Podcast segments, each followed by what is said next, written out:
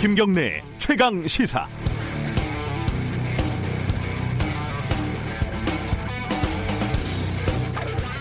지난달 29일 경향신문에 민주당만 빼고 라는 제목의 칼럼이 실렸습니다. 임미리 교수라고요. 진보적인 학자로 평가받는 사람이 쓴 글입니다.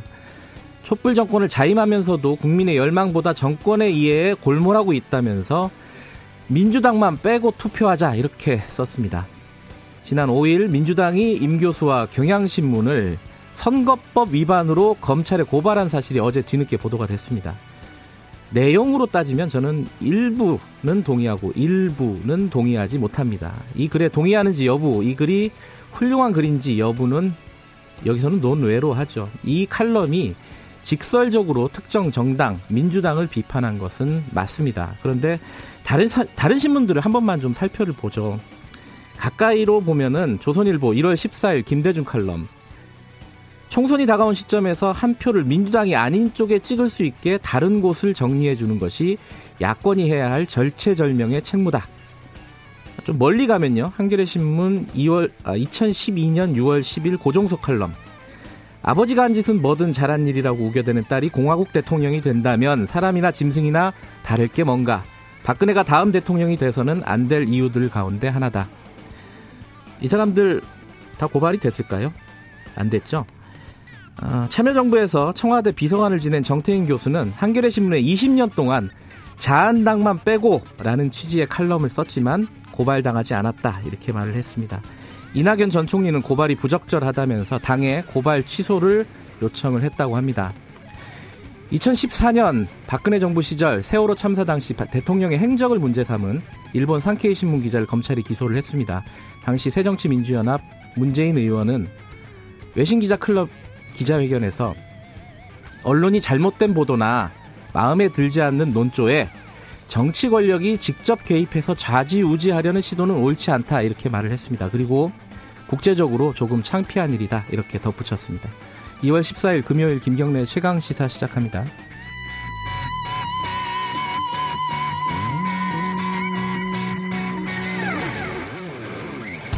김경래 최강 시사는 유튜브 라이브로도 함께하고 계십니다. 샵 9730으로 문자 보내주시면 공유하겠습니다. 짧은 문자는 50원, 긴 문자는 100원입니다. 스마트폰 애플리케이션 콩 이용하시면 무료로 참여하실 수 있습니다.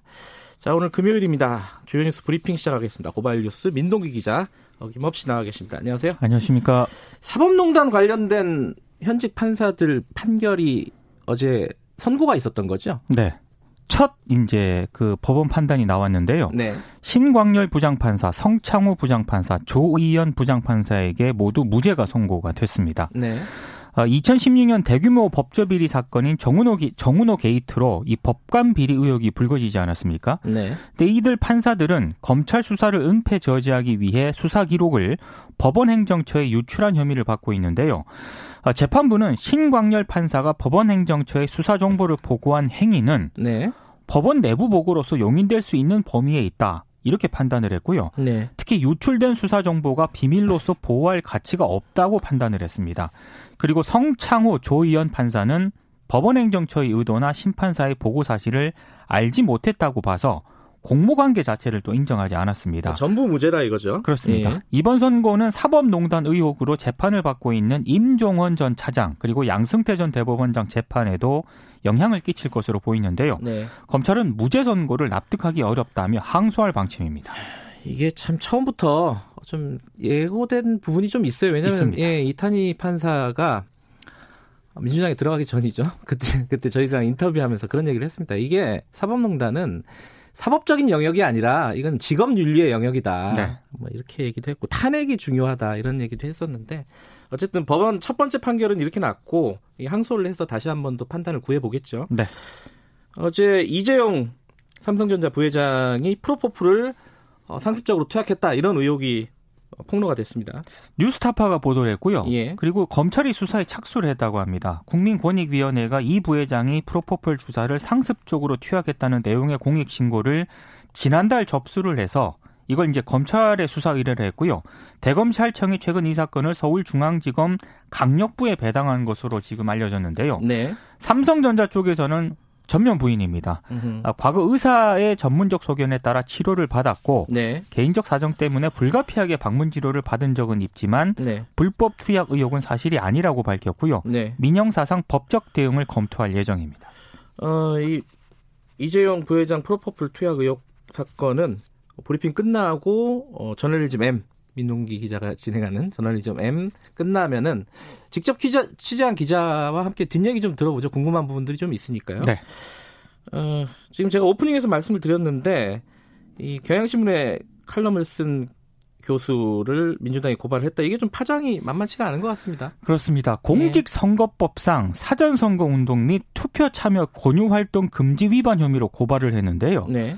아, 민주당이 고발한 칼럼은 지난 1월 29일 경향신문에 실린 임미리 고려대 한국사 연구소 연구교수의 칼럼이고요. 예.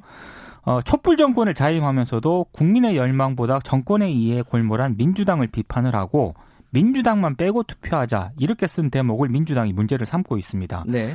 아, 임 교수는 이런 칼럼까지 막으면 우리는 아무 말도 못하게 된다. 지난 민주화 운동을 바탕으로 탄생한 민주당이 사법부의 힘을 빌려 표현의 자유를 위축시키는 행태를 보였다는 것은 공당 자격이 없다는 증거다 이렇게 비판을 아, 했고요. 고발을 하고 나서 어, 임 교수가 반응을 한 거겠네요. 언론과의 그렇죠? 인터뷰에서 아, 이렇게 인터뷰에서 예, 이렇게 예, 얘기를 했고요. 예. 그리고 어제 페이스북 등 이른바 그 사회관계망 서비스에서는 해당 칼럼 제목인 민주당만 빼고 해시태그와 함께 민주당을 비판하는 나를 고발하라 이런 운동이 벌어지고 있습니다. 이게 정치공학적인 생각을 해도 이게 선거 전략이 맞는지 잘 모르겠어요. 고발을 한다는 게 일을 더 키운 셈이 돼버려 가지고 결과적으로 사실 이런 식의 칼럼을 고발을 하면은 고발당할 사람들이 너무 많습니다. 예, 예 알겠습니다. 어, 자유한국당 소식도 하나 들어와 있는 게 있네요. 민경욱 의원이 어, SNS에서 욕설을 올렸습니까? 이게 무슨 말이에요? 어제 페이스북에 이제 여권 인사들을 비난하는 그런 게시물을 올렸는데요. 네. 어, 이 참 방송에서 설명해 드리기 어려운 거친 그런 표현으로 아, 시작하는 노골적인 욕설이 들어가 있나요? 그래? 어, 굉장히 좀 심한 아, 욕설들이 예. 많이 들어가 있습니다. 한 3천 자 분량의 글을 올렸는데요. 네. 욕설이 가득합니다. 문재인 대통령도 언급을 했고 김대중, 김영삼 전직 대통령도 언급을 했고요. 네. 조국 전 장관, 임종석 전 대통령 비서실장, 이해찬 더불어민주당 대표 그리고 고 노회찬 전 의원을 어. 언급한 부분도 있습니다. 다 등장하는군요. 다 등장했습니다. 네. 그리고 글 마지막에 김지아 시인의 글이라고 하는데 아직 확인 중이다. 이렇게 이제 언급을 했는데요. 민경욱 의원이 올린 글은 2018년 인터넷에서 돌았던 김지아가 토할 것 같다라는 작자 미상 시에다가 네. 4.15 총선거에서 뭉치자라는 내용 등을 넣어서 수정을 한 것으로 보입니다. 김지아 시인이 쓴 것도 아닐 가능성이. 아닐, 아닐 가능성이 예. 있습니다. 그러니까 이게 확인이 안 된 그런 부분인데요. 예. 어찌됐든 이 소개해드리긴 이 욕설 글 때문에 네. 굉장히 상당한 파문이 일고 있습니다. 예. 어, 미래한국당이 승인이 됐어요, 위성정당. 이것도 여러 가지 좀 공방이 있습니다. 네. 선관위가 정당법상 등록 요건인 정당의 명칭, 사무소 소재지, 강령 및 당원 등을 심사를 했는데 요건을 충족했다고 밝혔습니다. 네. 더불어민주당은 가짜 정당이라면서 등록 불허를 주장했는데 선관위는 등록을 허용을 했습니다. 그리고 보수 야권의 통합신당준비위원회가 회의를 열어가지고요. 신당의 공식 명칭을 미래통합당으로 확정을 했고요. 오는 16일 출범할 예정입니다. 황교안 지도부를 그대로 유지하는 형태가 될 가능성이 높기 때문에 일각에서는 도로자유한국당 아니냐 이런 비판도 나오고 있는데요. 근데 국민당은 또 불허를 결정했잖아요. 그것 때문에 지금 또 예. 국민당이 강하게 반발을 하고 있는데요. 예. 아, 국민당 당명은 선관위가 불허 결정을 했는데 이미 등록된 정당인 국민새정당과 명칭이 뚜렷이 구별되지 않아서 아. 사용할 수 없으니까 보완을 해달라 이렇게 이제 불허 사유를 밝혔는데요. 국민당 창준이가 강력하게 반발을 하고 있습니다. 국민새정당이라는 데가 있었군요. 그런 정당이 있더라고요. 의문의 1승을 지금 거두고 있네요. 자, 어, 뉴스 브리핑 여기까지 듣겠습니다.